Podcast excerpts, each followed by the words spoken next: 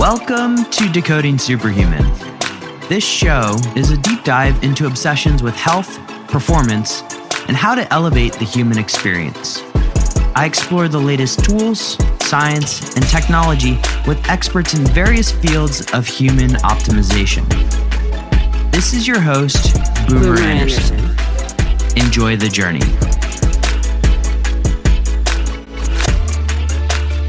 Today we have a round two with one of my favorite people, Dr. Will Cole, about all things functional medicine, elimination diets, and his new book, The Inflammation Spectrum. We also do a little bit on COVID-19. But before I go into that episode and who Dr. Cole is, let's look at yet another review from you, the listener. This one comes from CBI-NHC. Wealth of information in this gem of a podcast. If you're looking for better improvement in any of all facets of your life, Decoding Superhuman is the podcast for you. Great content, guests, and so many other things. CBI-NHC, thank you for the 5-star review. If you guys are so compelled, head on over to iTunes right away or just after this episode because you're going to love this conversation. And leave one. Write a little something, something. And who knows, maybe I'll read yours on the next show. My guest today is around two. Dr. Will Cole is a leading functional medicine expert who consults people around the world, both virtually and in his office, which is not too far from my hometown in Pittsburgh, Pennsylvania. He specializes in clinically investigating underlying factors of chronic diseases, specifically things like thyroid issues, autoimmune conditions, hormone dysfunctions, brain problems, and digestive disorders. Say that 5 times fast. Dr. Cole was named one of the top 50 functional medicine and integrative doctors in the nation and is a health expert and course instructor for the world's largest wellness brands such as Mind Body Green and Goop, where he is featured on the Goop Fellas podcast. Dr. Cole came on the show today to discuss a number of different things, but given what's going on in the world right now, I wanted his opinion on COVID-19. We discuss what we know about the virus, what can be done, and what specific lifestyle modifications you may want to adopt during this period. However, this podcast really was scheduled months before COVID-19 became a trending news topic. And we got into his book, The Inflammation Spectrum, in detail, specifically how you can identify your individual needs for both food as well as lifestyle modifications through simple questionnaires, which Dr. Cole actually provides in his book. I love the way he's able to explain this, take it from really complex biochemistry and make it into relatable words. All the show notes on this one are at decodingsuperhuman.com/Dr. Cole 2. That's D-R-C-O-L-E with the number 2. Enjoy my conversation with Dr. Will Cole.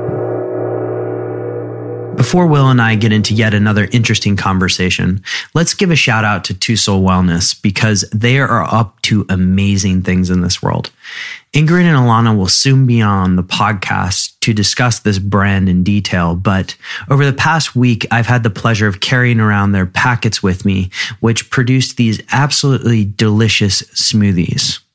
In trying times like this, or just really any time, it's nice to have a very convenient, nutrient-dense smoothie available at any given time.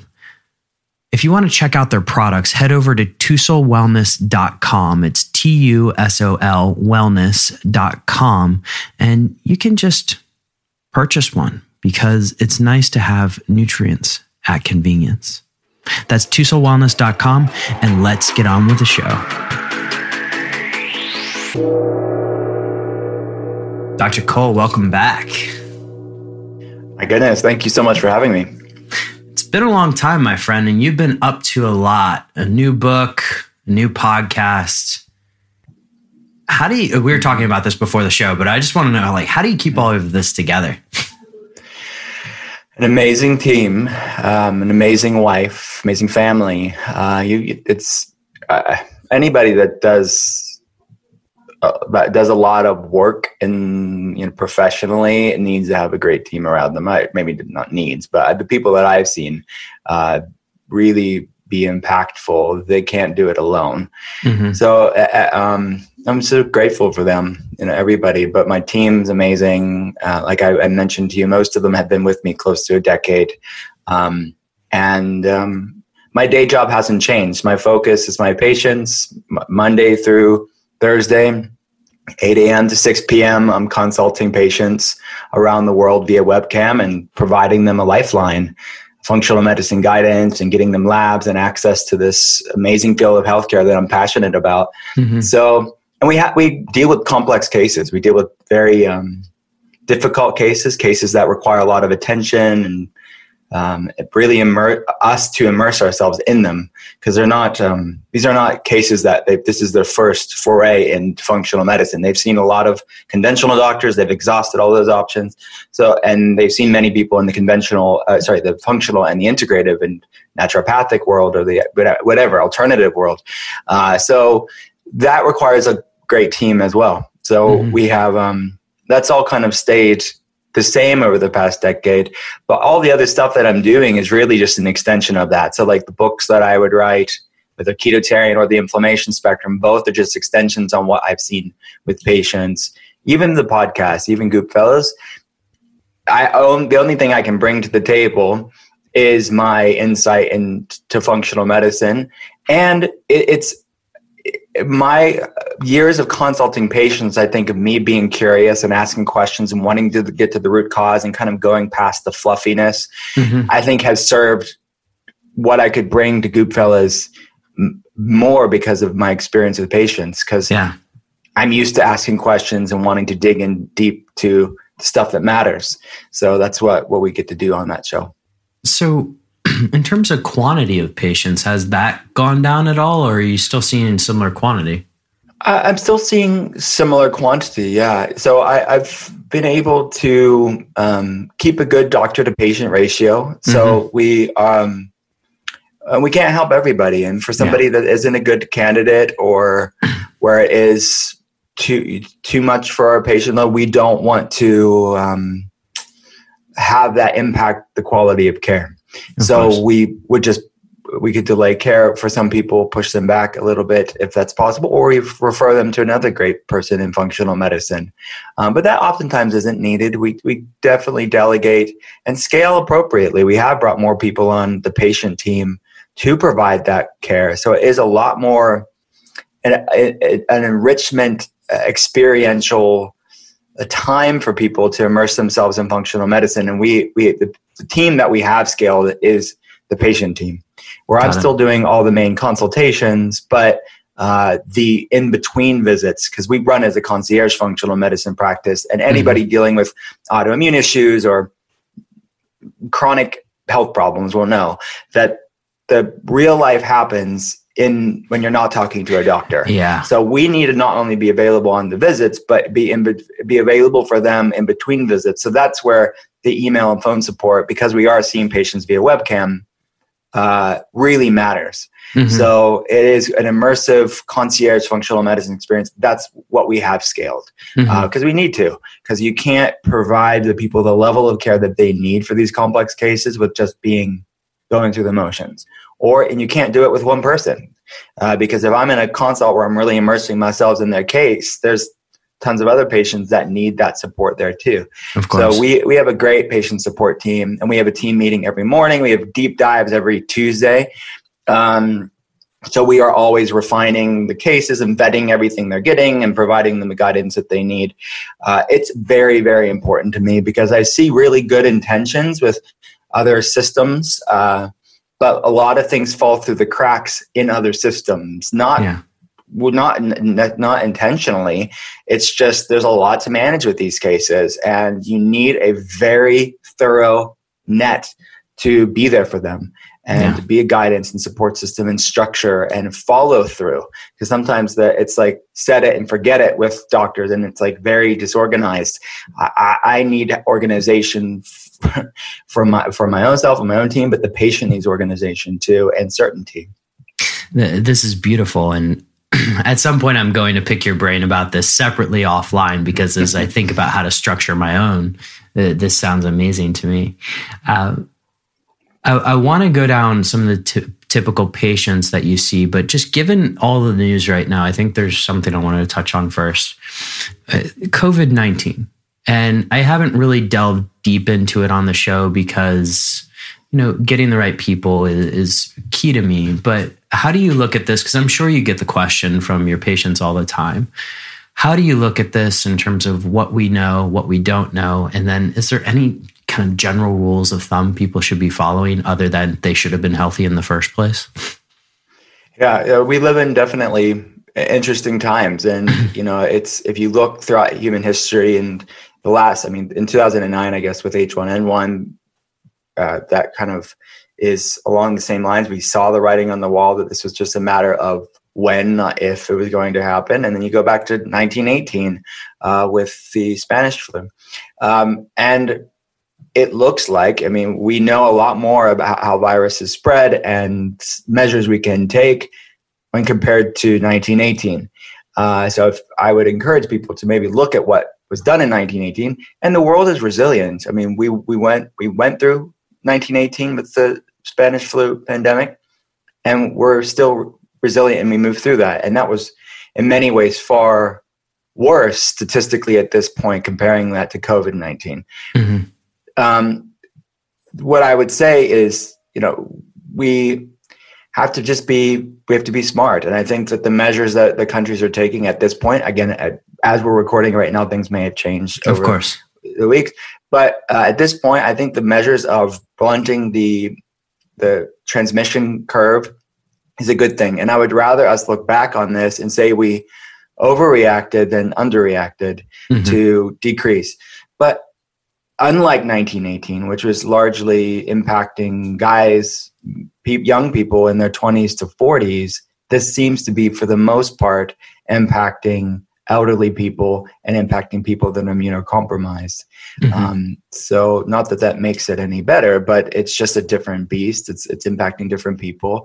And what it seems like, at least this time around, if you are healthy, the chances are actually quite low compared to 1918. And I think the social distancing is smart. I think supporting a healthy immune system is smart. Like you said, the best thing we can do is have a healthy foundation, because it seems like things like smoking, which really impacted men in China, obesity is a risk factor, people with immune compromisation is a risk factor, and old age is a risk factor. So the things we can control, we can't change our age. And you can't necessarily, if someone is on immunosuppressant or has some horrible health problem, they can't necessarily change that right now. But the things we can control is being the healthiest we can be and controlling the things we can control. So that, obviously, with the advice of washing hands, I think if anything, this has kind of helped the West be a little bit cleaner as far as how the things we take for granted, that this can be a really great way to blunt transmission of the virus. But yeah, eating a nutrient-dense diet, taking care of yourself, moving, being as healthy as you can be. These are all practical tips that people can do to have these mild to moderate cases where you're seeing, and I think without a doubt, as testing becomes more available and as time goes down, you're going to see that fatality rate drop from what the World Health Organization is saying around 3%. The fatality rate come down closer to 1% or under 1%, because let me caveat all of this with, I am not a global health expert. Yeah. I'm not an epidemiologist, but I'm looking at the stats out there. I'm looking at the data, and all I can bring is my functional medicine perspective. But when you compare this to other things throughout history, as more people are tested, you're going to see these numbers come down, because I really believe that there are a lot of cases out there that are mild to moderate that have been going on for a lot longer than what they even think. And we are just aware of it now. We're seeing it now. And these numbers are skewed because most of the people that are being tested are these people that are immunocompromised and elderly. So again, good that we're taking these measures. It's good that the world is waking up. And I posted this on Instagram the other day, and I really think that in anything we can learn, the silver lining in this is that I really feel that we are part of nature. We're not separate from it. And nature is teaching us something right now. Nature is teaching us that we are not separate from her, and we need to be respectful and be mindful of this, and we need to be good stewards of the planet. And when you look at what's happening and where all this, what researchers are kind of looking at of out of Wuhan with these wet markets and how the animals are treated in those markets, and the fact that SARS and MERS and now this are all coming out of these sort of really not good places when it comes to cleanliness. Mm-hmm.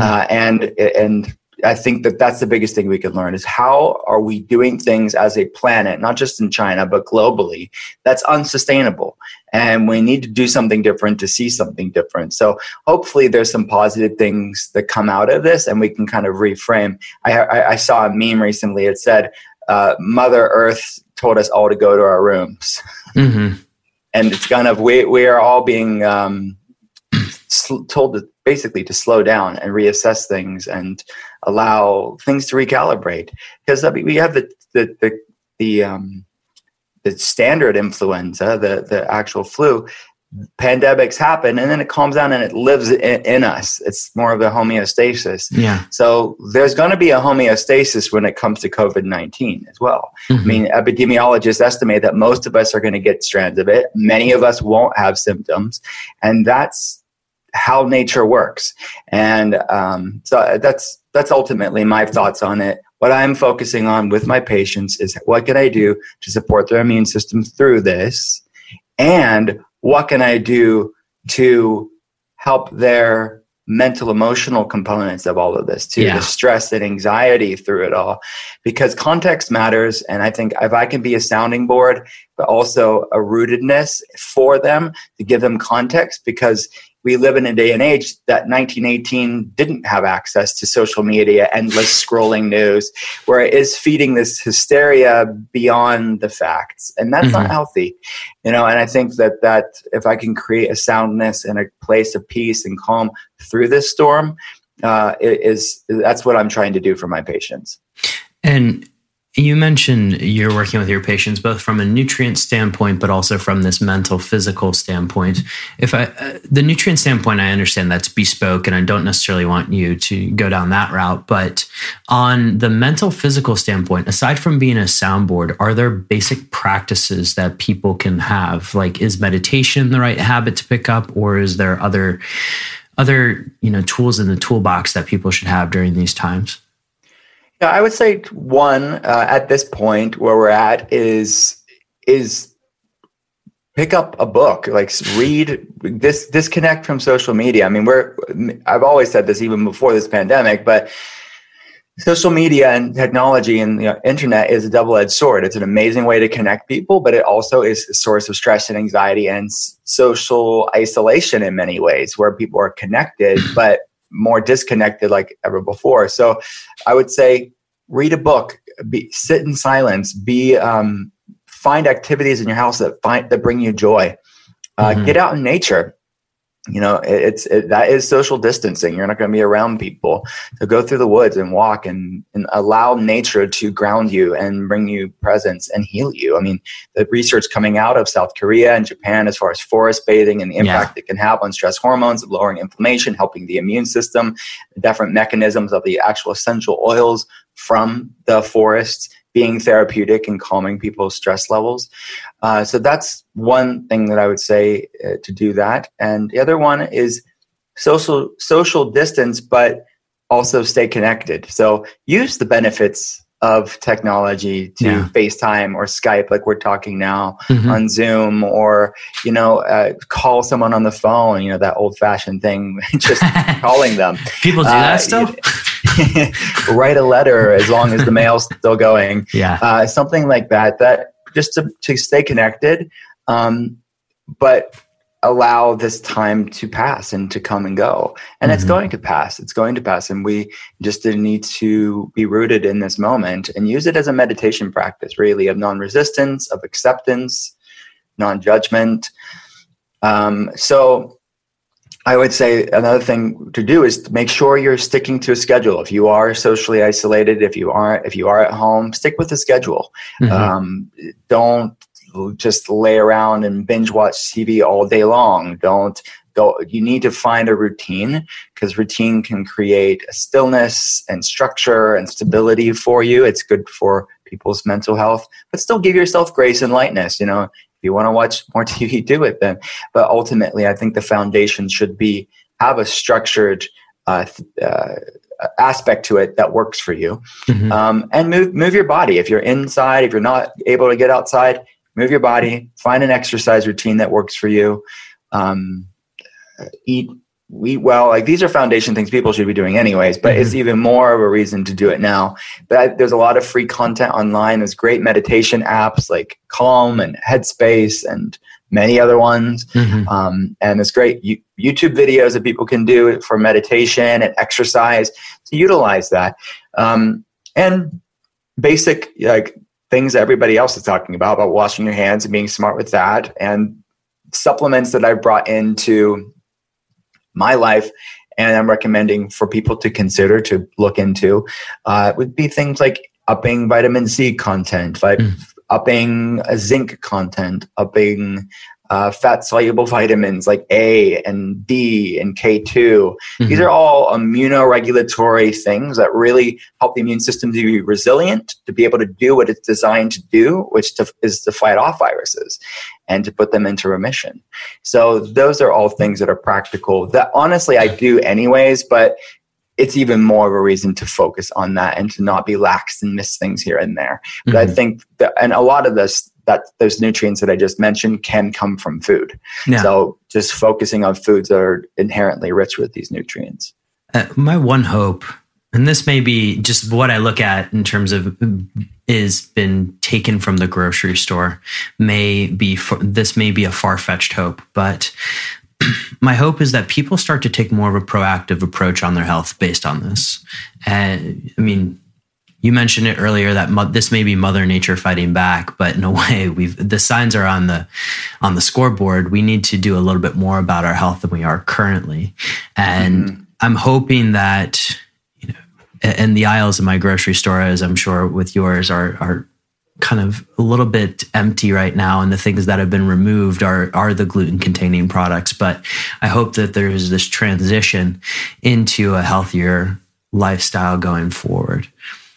Yeah, me too. I really think we could come out of this more resilient and smarter and wiser. And we all had a wake-up call. Yeah. On a macro level and on a personal level, I hope that we had a good, healthy wake-up call. Absolutely. On how we do life personally and globally. Mm-hmm. I want to transition into the book, because that was the original reason for the podcast before all of this news broke. The Inflammation Spectrum. And one of the best quotes that you give in the intro was, there's no Switzerland of food. And I'm going to steal that in some sort of presentation in the future. I will quote you, but can you explain what you mean by that? I want to interrupt this knowledge dropping podcast with Dr. Will Cole to talk about something that I love so much that I made my parents buy one. Saunas. They're great for recovery in certain instances. They're great for detoxification in other instances. And they just sometimes feel really awesome. I got really excited about this product from Clearlight, so much so that I made my parents buy one. If you want to get a Clearlight sauna, head on over to clearlightsaunas.eu if you're in the EU, or over to Clearlight's website in the US and use the code BOOMER, and that'll get you a nice little discount on top of whatever sale that they're offering on any given time. But again, I love this thing so much that I made my parents buy one, and I think that speaks a lot to the quality of their products. Speaking of quality, let's get back to this episode with Dr. Cole. Yeah, and I've been saying that for a long time, actually, and like in other articles and things. But it's funny that you got my strange play on words. You know, and there's no neutral. I enjoy it, right? Like, yeah. I'm a history freak, so this is great. There's no neutral food. There's not Food is instructing our biochemistry. And actually, this is, my wife and I were talking about this last night with a friend.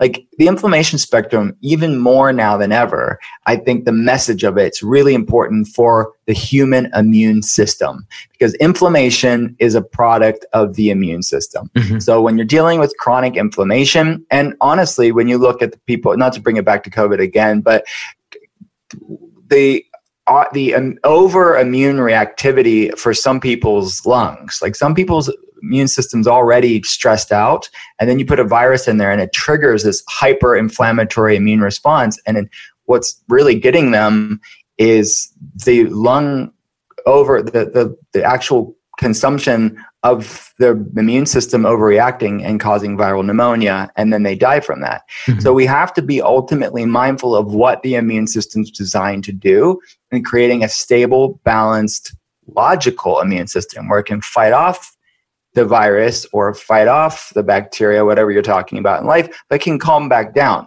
Many people's immune systems are already taxed, and then something like a virus can trigger that and set it over the edge, and they can't rebound from it. So what I'm discussing in the inflammation spectrum is how every food we eat either feeds inflammation or fights it. It balances the immune system or imbalances the immune system. So we want a balanced immune system. Inflammation is not inherently bad. It is the Goldilocks principle. We want inflammation to be high when there's a virus and fight off that virus. But we also want it to calm down afterwards and not create chronic infections and viral pneumonias that last forever and be very bad. We want there to be homeostasis in the body when it comes to inflammation and the immune system. So when I said about there's no Switzerland meal, there's no neutral food in the inflammation spectrum, what I'm saying is that every food we eat instructs our biochemistry. It's feeding inflammation or fighting it. And we are all different. So the goal of the book is to find out what your body loves. Yeah. Calm inflammation, to balance the immune system, to have a resilient immune system. So that's really the message of the book. It's an exploration of foods to find out how to use food to balance your immune system, but it's also an exploration of non-food things like we just were talking about, like stress and social connection, mm-hmm. and social media, and how these things can bring inflammation or calm inflammation levels too, because it's not just about what you're feeding your body, it's what you're feeding your mind and your soul, mm-hmm. as well. So that's food as well for our biochemistry. Well, coming from a functional medicine standpoint, and functional medicine is rooted in a lot of testing, but one of the more controversial tests out there is food sensitivity testing. Mm-hmm. How do you look at food sensitivity testing, both within your own practice, but just more broadly, and then applying it towards a person individualizing their own food plan? So we've come a long way. I think there's some definitely good, solid food sensitivity testing out there. Mm-hmm. There's a sidebar in the inflammation spectrum where I talk about it. There's a place for it, but it's not the gold standard in clinical nutrition. It's not the gold standard in functional medicine. A properly formulated elimination diet is the gold standard at this point. So that's really what I walk people through in the inflammation spectrum, how to do it, what type of elimination diet should you do based on your specific case, because we're all different. And I would say this is that with these food sensitivity testing, there's a lot of, I get these tests for intakes, for consultations. They'll give me like the labs they've had it done in the last year, and I'll get these food sensitivity testing done, and you'll see a lot of foods come back positive, and a few things happen. One is that they've designed their entire diet around this snapshot in time when they got it a year ago at 7 a.m. in the morning when they collected the test. And those labs, like all labs, are snapshots in time. You really can't necessarily just design 12 months worth of eating based off of that one snapshot in time. Mm-hmm. And when you see a lot of foods being positive, it's more of a sign of intestinal permeability or leaky gut syndrome and less to do about that random food that showed up as yellow or red or out of range. Mm-hmm. So when I see that test, my mind goes to, okay, we need to help the immune system and help the gut lining integrity and help to improve gut health overall, which is 75% of the immune system. So to have a healthy immune system, you need to have a healthy gut. And when you see the immune system overreacting to these foods, it's really more to do with the overreaction of the immune system, less to do with that spinach or strawberry or whatever, kale that shows up positive on that test or that nut or that seed or whatever you're talking about. Mm-hmm. But I would say this also is that if you went to that lab a different day or a different week, you'll probably see foods being different, different foods being positive. Mm-hmm. So what are you supposed to do? Readjust your whole life based off of a snapshot in time. So, and also those labs can feed into people's anxiety and stress and orthorexia about what the heck am I supposed to eat? You know, mm-hmm. air and ice cubes and like low lectin bark. And there's nothing left in their diet that's substantial because these foods, they're thinking, oh my gosh, these foods are causing me all these problems and I can't have. No, it's just that this is not an allergy test. This is a sensitivity or reactivity test. And that's the other thing too. Those words are used so interchangeably and flippantly that people come in and say, yes, I have an allergy test, and you get it, and it's not an allergy test. Mm-hmm. It's an immune-mediated test. It's a sensitivity test or reactivity test, but it's not an allergy. So they think that they have allergies for all these things too, which probably isn't true based off of that lab data. Now, we could run allergy tests to see if that's separately going on too, but that's not, you can't base that off of that sensitivity test. So I just think there's a lot of lack of context, lack of deciphering that lab, and it's not very practical for most people. Now, there's exceptions to that rule. For somebody who's cleaned up their diet, they can run a food sensitivity testing later on to see maybe it is just 2 or 3 foods that they can move their immune system in a better way by removing it for a time while they actively heal their gut. Mm-hmm. That's the bigger reason of the problem in the first place. But the other caveat is people that have autoimmunity have specific gluten reactivities, whether they're celiac or MS or somebody that has obvious responses to gluten, which is the protein mm-hmm. found in wheat, rye, oat, barley, spelt. Mm-hmm. For those people, I like the cross-reactivity lab. This is the gluten cross-reactivity lab that I talk about in the book. Those are proteins in these healthy foods that are similar enough in structure to gluten that their immune system, for the celiac or the autoimmune person, their immune system thinks that egg protein or quinoa protein or rice protein or chocolate protein or coffee protein or these gluten-free grain proteins are gluten. So it's mm-hmm. as if they had never gone gluten-free to their immune system. So that molecular mimicry, that sort of case of mistaken identity where a person needs to go gluten-free, but their immune system thinks that gluten's still being consumed on a daily basis because of these cross-reactive foods, that test is appropriate. So there are certain tools that you can use and glean information with these diagnostics, but I don't think that everybody should just go get food sensitivity testing. Mm-hmm. So that's sort of my long-winded opinion on that. And that's why I talk about it in the inflammation spectrum, so people can kind of find out how to actually do it in a more cost-effective way. They don't have to buy the test for this. They can actually find out what their body loves a lot cheaper. And you know, I have the audiobook, and the PDF download that you have with the audiobook takes people through a quiz, and I love that. One of the areas that you kept mentioning was the presence of leaky gut or intestinal permeability. What percentage of people would you say that come into your clinic or see you virtually have intestinal permeability? Because I've heard numbers that are absurdly high, or, you know, people kind of like to take the middle of the road approach. Yeah, and I would venture to say that, again, I'm seeing not the average person. I'm mm-hmm. seeing a lot of people with autoimmunity.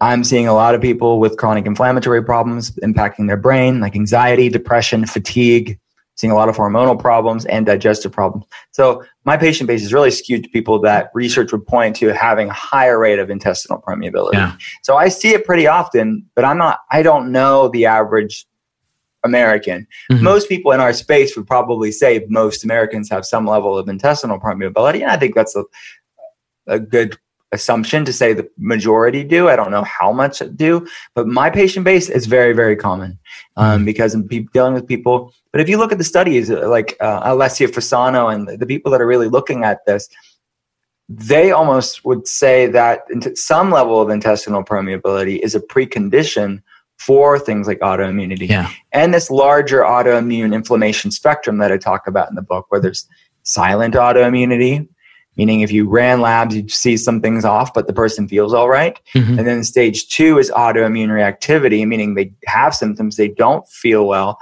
but it doesn't fit all the criteria of conventional medicine to call it a full-blown autoimmune disease. By the time somebody's diagnosed with autoimmune disease, you have to have significant destruction of certain parts of your body for mainstream medicine to call it what it is. Mm-hmm. So Addison's disease, for example, autoimmune adrenal disease, requires 90% destruction of the adrenal glands. MS, celiac disease, you have to have about 70 or more percentage destruction of the myelin sheath or villi of the gut, whatever you're talking about, for conventional medicine to say, hey, we caught it on an imaging study, or we see this is what it is, let's label you with this ICD-10 or this diagnosis code if you're outside of the States. But research estimates that 4 to 10 years prior to that diagnosis is when things were brewing on this autoimmune inflammation spectrum. So that's really what the inflammation spectrum is about. It's this, no matter where you're at on the inflammation spectrum, you may not be diagnosable, even though many of our patients are, but there are many people in this middle space where they don't feel well. They're told, hey, it looks autoimmune, or maybe like an ANA's positive, or they have a family history of autoimmunity, or they know it's inflammatory, but it's not obviously autoimmune yet.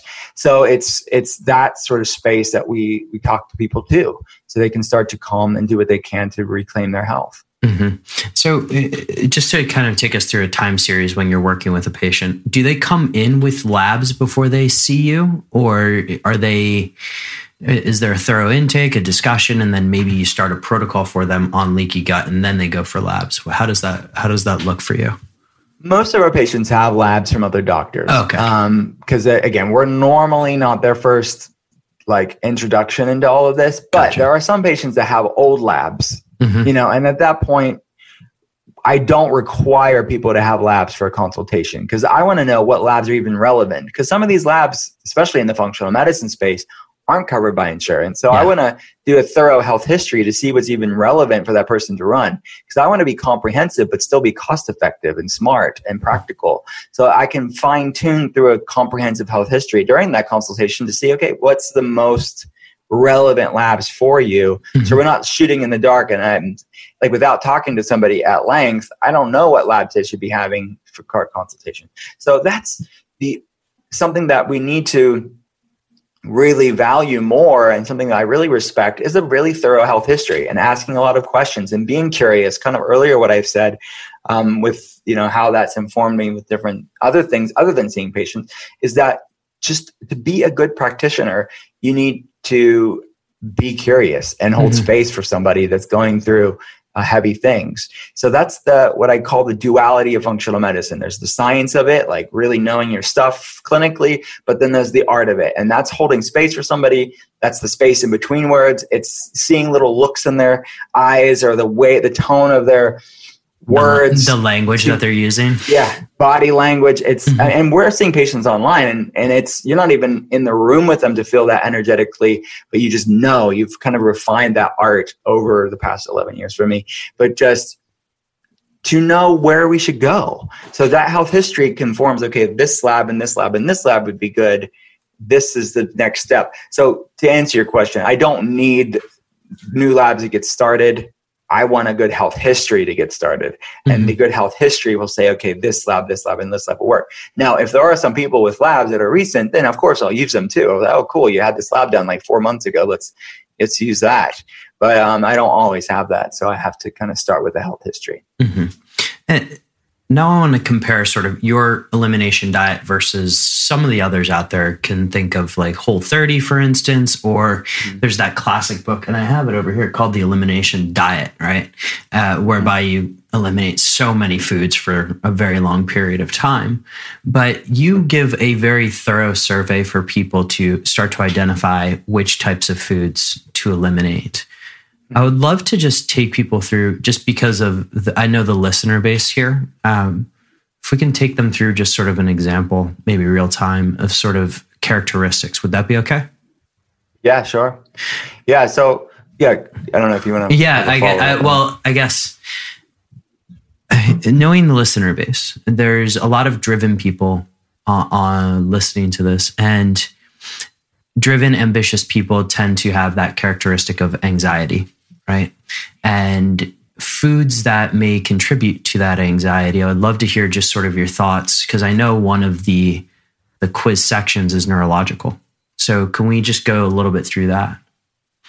Yeah, specifically around brain health or... Yeah, please. That'd be great. Anxiety, yeah. So yeah, I started the book out with a quiz, and the quiz is adapted from questions I ask patients, actually that health history that I just talked about. So it's really just, I just formulated the quiz to be user-friendly so they can go through the 7 main sections of the inflammation spectrum as I see it. This is all sort of just my mental invention, but this is a very... It is anybody in functional medicine will kind of say, okay, yeah, that is what we see. So the gut, the brain, and the connection between the two, hormones, blood sugar regulatory system, detoxification system, musculoskeletal system, if I didn't say that, autoimmunity is a separate entity. And then the 8th section is the interconnectedness of the 7, or what I call polyinflammation. Inflammation in one area can beget a ripple effect of inflammation in another area. So... Like, for example, inflammation in the gut can beget inflammation in the brain, or vice versa. This sort of bi-directional relationship between the gut and the brain. So once people take that quiz, they can find out, where am I at on the inflammation spectrum? Meaning, how high or how low is inflammation seemingly to be in my body?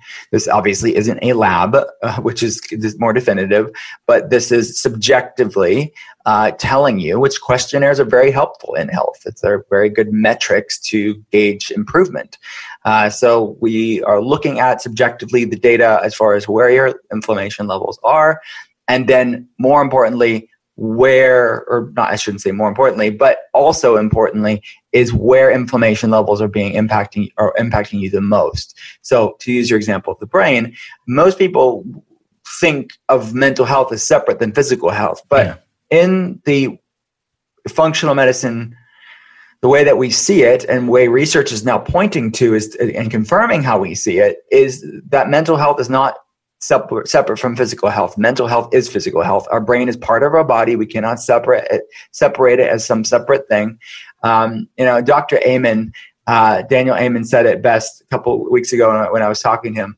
He said, psychiatry is the only field of medicine that doesn't look at the organ it treats.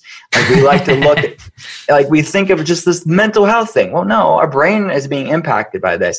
So there's amazing research coming out looking at the microglial cells, the brain's immune system, as a component to mental health. So, and there's a field of research referred to as the cytokine model of cognitive function. Cytokines are pro-inflammatory cells. Microglial cells are really what's researchers are looking at being this sort of triggered inflammatory response, and looking at anxiety and depression and fatigue and brain fog, all and ADD, ADHD, and autism too, and having these neuroinflammatory responses, and how that microglial cell imbalance, going back to immune balance, the microglial cell checks on your neurons, and checks on your brain, and cleans things up very nicely. But when it's triggered, when there's inflammation out of balance, that microglial cell starts to actually kill neurons and creating this neuroinflammatory cascade that is linked to all these mental health issues that I just mentioned. So food is a modulator of inflammation again. So every food we eat, like I mentioned earlier, brings inflammation up, brings inflammation down. So we want to look at these foods that researchers point to as potentially causing inflammation in some people, but we're all different. So I want the person to do their own N-of-1 experiment to say, okay, what foods work for me? Not because some guy says it in a book, but just do their own food experiment and see what works for them. And what people will find is, depending on their quiz score, we talk about the core 4 foods, which are grains, added sugar, high omega-6 oil, industrial seed oils like canola oil and vegetable oil, and dairy. And we have a nuanced conversation in the book. So we talk about grass-fed versus, not grass-fed, A2 versus A1 casein. We get really nitty-gritty in the reintroduction stage. But for all intents and purposes, I'm just lumping that together. Same with grains. We talk about sprouted, and we talked about organic and gluten versus non-gluten, but we're just keeping it simple at the beginning. But And then the eliminate track is the core four plus four or more. So those are the people that scored higher on the inflammation spectrum quiz. So you do the core four plus you remove four more foods because your inflammation levels are higher and the intervention is going to be higher. So that's adding in nightshades, peppers, tomatoes, eggplants, goji berries, white potatoes, nuts and seeds, legumes, and eggs. Mm-hmm. Especially the eliminate, that four more above the core four foods. All those are healthy foods. Like generally speaking, right? They're not inherently bad. They're all from the earth. There's many people that do fine with those foods, especially if they're properly preparing them.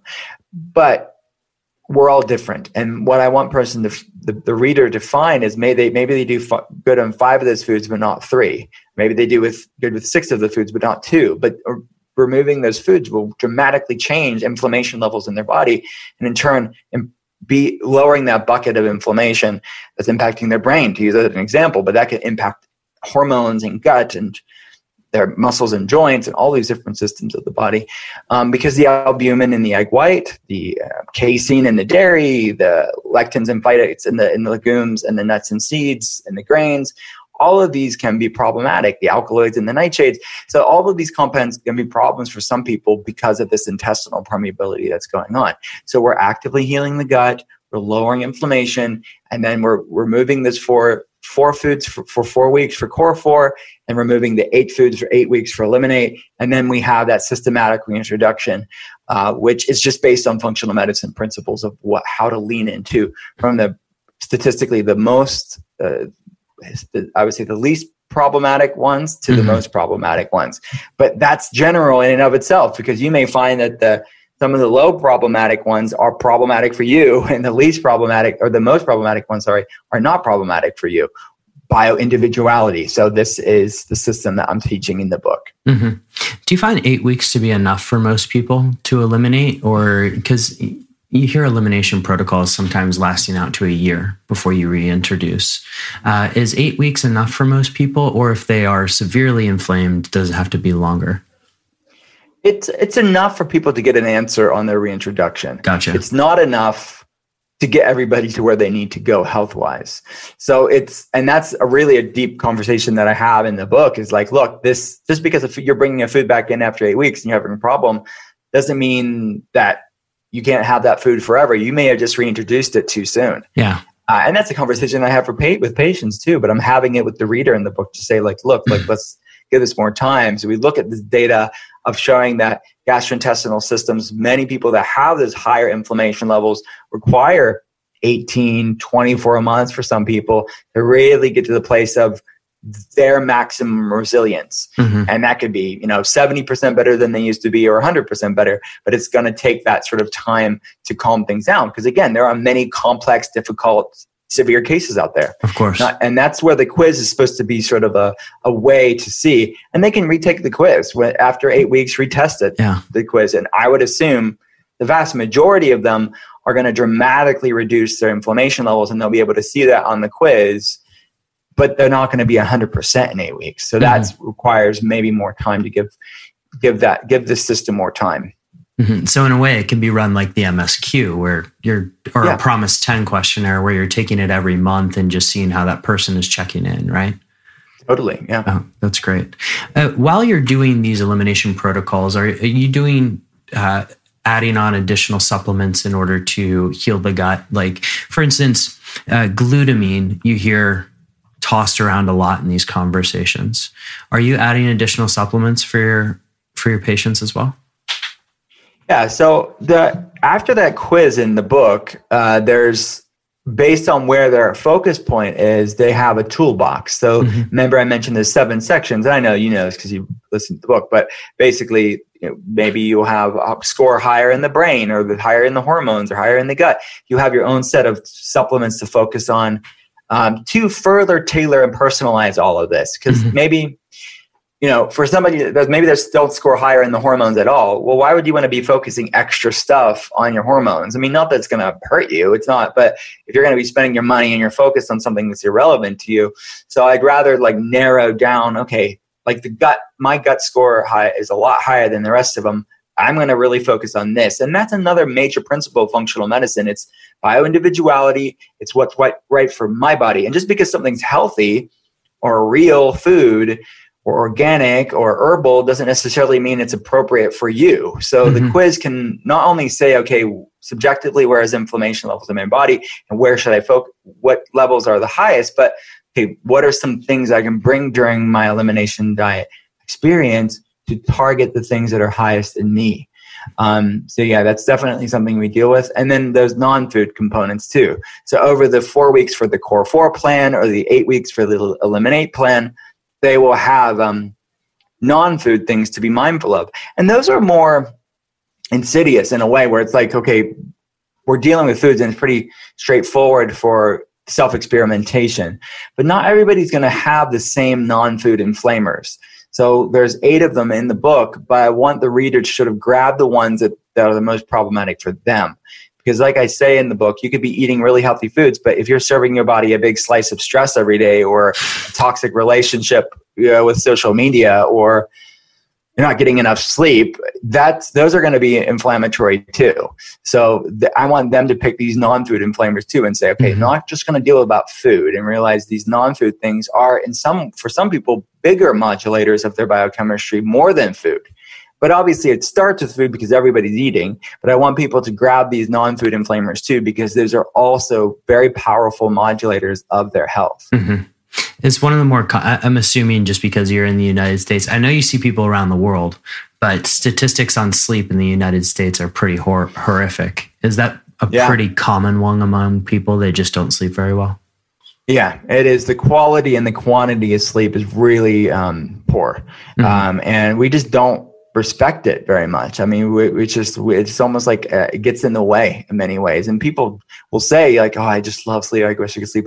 But they don't really give it the value and the respect that it needs. It's almost like this thing that comes as an afterthought to everything else. Yeah. And they're not setting themselves up for restful, restorative sleep. Yeah. You and I grew up with, some of these rappers coming out with like sleep is the cousin of death, right? And it's just funny because I used to entrain that in my mind that, hey, I only needed 4 hours of sleep. It turns out that it's probably accelerating that death rate a little bit if I actually followed their advice.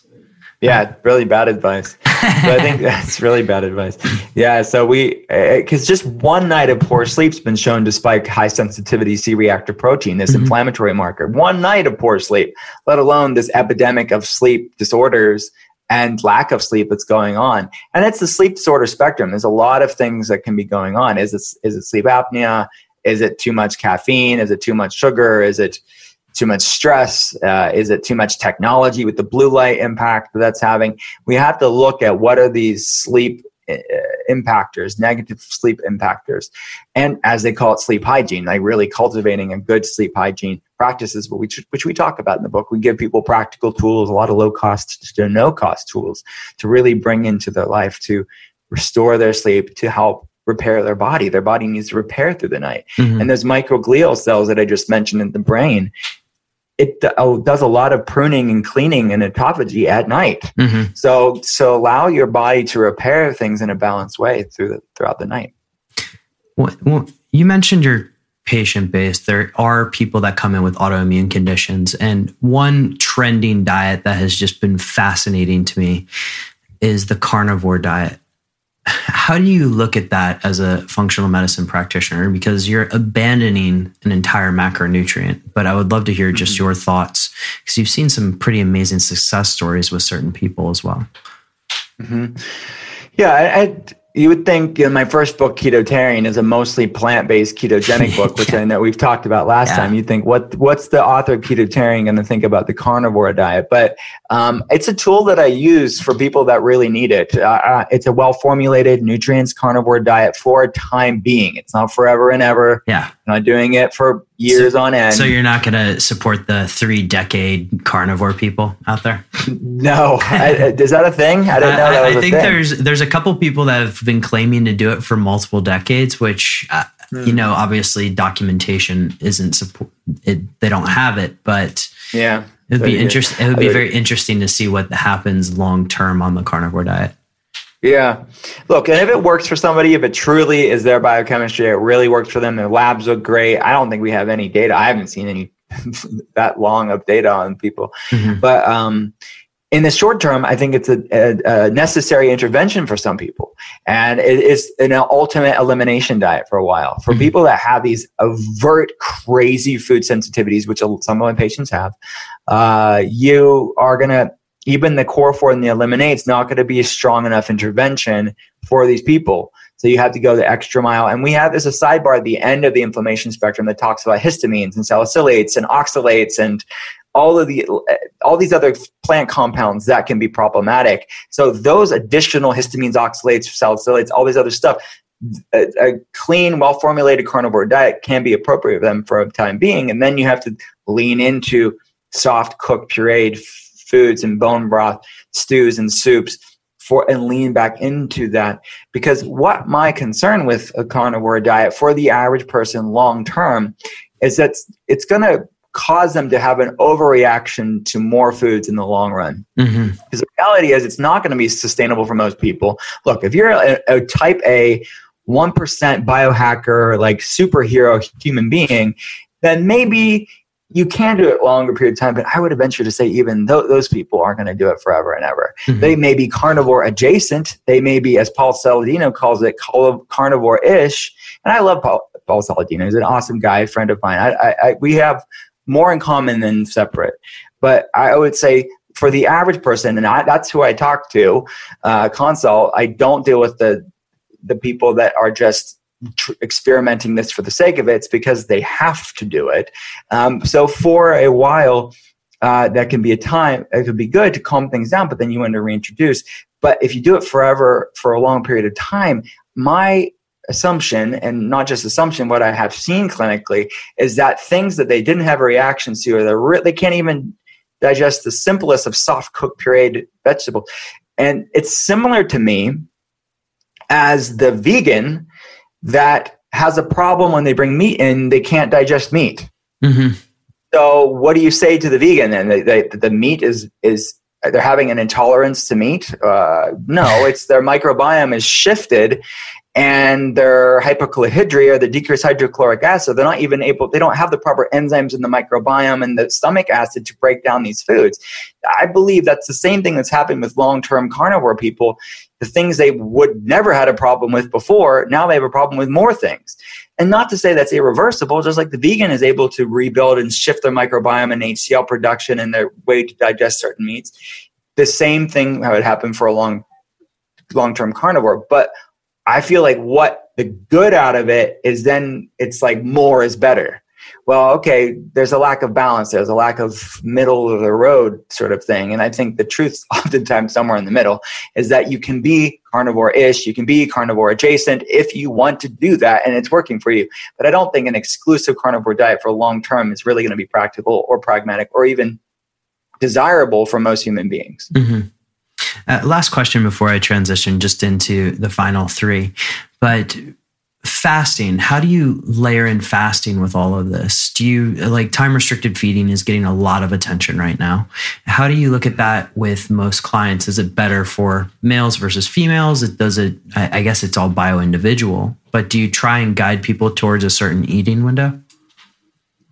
So there's definitely some caveats that men versus women should make over men. And I talk about this in Ketotarian, that mm-hmm. women tend to have higher levels of kisspeptin.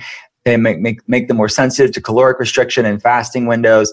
If it's impacting your cycle, if it's impacting your period, then you want to lean lighter. I'm talking generalities here. Yeah. But there are some women that have endometriosis or PCOS or insulin resistance, metabolic syndrome. Those women are going to do better, generally speaking, with a little bit more fasting, more like some guys. So to lump women all in one bracket is not fair because all women have different things, just like all men have different things going on with their health. So what's your starting point is really the question, but I'm a fan of it. It's just start off low and slow, lean into it. It's an amazing tool to gain metabolic flexibility. I think there's wonderful, exciting research around it, but more isn't always better. You can find a balance and find a grace and a lightness to it. Because my concern with it is if it's done, with good intentions, but it's done like more is better and we're just going to fast our way out of this, I feel like it could and then become this disordered eating, and then an eating disorder disguised as a wellness practice and orthorexia and all this type of problem. I don't think that's good. But as long as there's context, there's a grace and a lightness to it, I think it's a great tool to have. But you don't have to be super aggressive with it to get some of the benefits that research is pointing to. You know, one key message for everybody is that definitely, and you keep banging on this, is bio-individuality, right? Is just we're all individual. And I love that message. I love that message coming from the book. First of the final three questions. And I told you this before the show. I'm amazed that you're able to keep this all going and everything. How do you, or what's your top trick for enhancing focus? For me, it's mindfulness practice. That's to me the genesis of a great focus day. It's being present with that patient that I'm consulting and really just listening to them, holding space for them. Or if I'm writing an article, it's being rooted in that present moment. So it's present moment awareness is to me the best thing I could do for focus. And present moment awareness, did you develop that practice by initially reading Eckhart Tolle or something, or where did it come from? Yeah, it came from him. Okay. Yeah, his two books, Eckhart Tolle, The Power of Now and New Earth, to me are the most fundamental human books of just logical living. Because you don't have to be any sort of one way. You don't have to be you don't even have to be super spiritual to really say, okay, this is a logical way of living. So I do practice a lot of his principles just on a daily basis, and it's from him for sure. What book has significantly impacted how you live your life? And you may have just answered it. Yeah, those two books are probably the most, like, day-to-day basis. Those to me are the most impactful books for me. Yeah. What excites you most about the health world right now? I think it's people waking up to the aspect of bioindividuality. It's the spectrum. And I think that the reason why I wanted that book title to be The Inflammation Spectrum is because it's not just inflammation that exists on a spectrum. It's humanity exists on a spectrum. So I think that just looking at these tools that we have and picking up the tools that work for you sustainably. And to me, that's like the coolest thing that I see people waking up to. So that's what I'm excited about. Amazing. Dr. Cole, where can people find out more about you? Everybody can get all the information at drwillcole.com. That's drwillcole.com. Same on Instagram at Dr. Will Cole, Twitter, Facebook, all those places. Amazing. Dr. Cole, thank you for taking the time, round two. And I really appreciate catching up with you as always. And at some point, I'm going to seek your advice on how to structure my my consulting practice. But yeah, anytime. I'm here. Thanks so much for having me. Appreciate it. To all the superhumans listening out there, have an epic day. I want to let you guys in on a little secret. Dr. Cole and I talked for so long that he was late for his next consultation. He was extremely generous with his time, and I'm very sorry for his patient, but I love the knowledge that he dropped in this podcast. Inflammation, elimination diets, how to individualize your elimination diets, and the bio-individuality of it all. It's a beautiful thing. The show notes for this one are decodingsuperhuman.com/Dr. Cole 2, and head on over to Amazon, or you can even click the link in the show notes and pick up Dr. Cole's new book, The Inflammation Spectrum, as well as his old book, Ketotarian, which is still one of my go-tos. Thank you, superhumans, for tuning in. Have an absolutely epic day. And if you got anything out of this, share it on the social medias.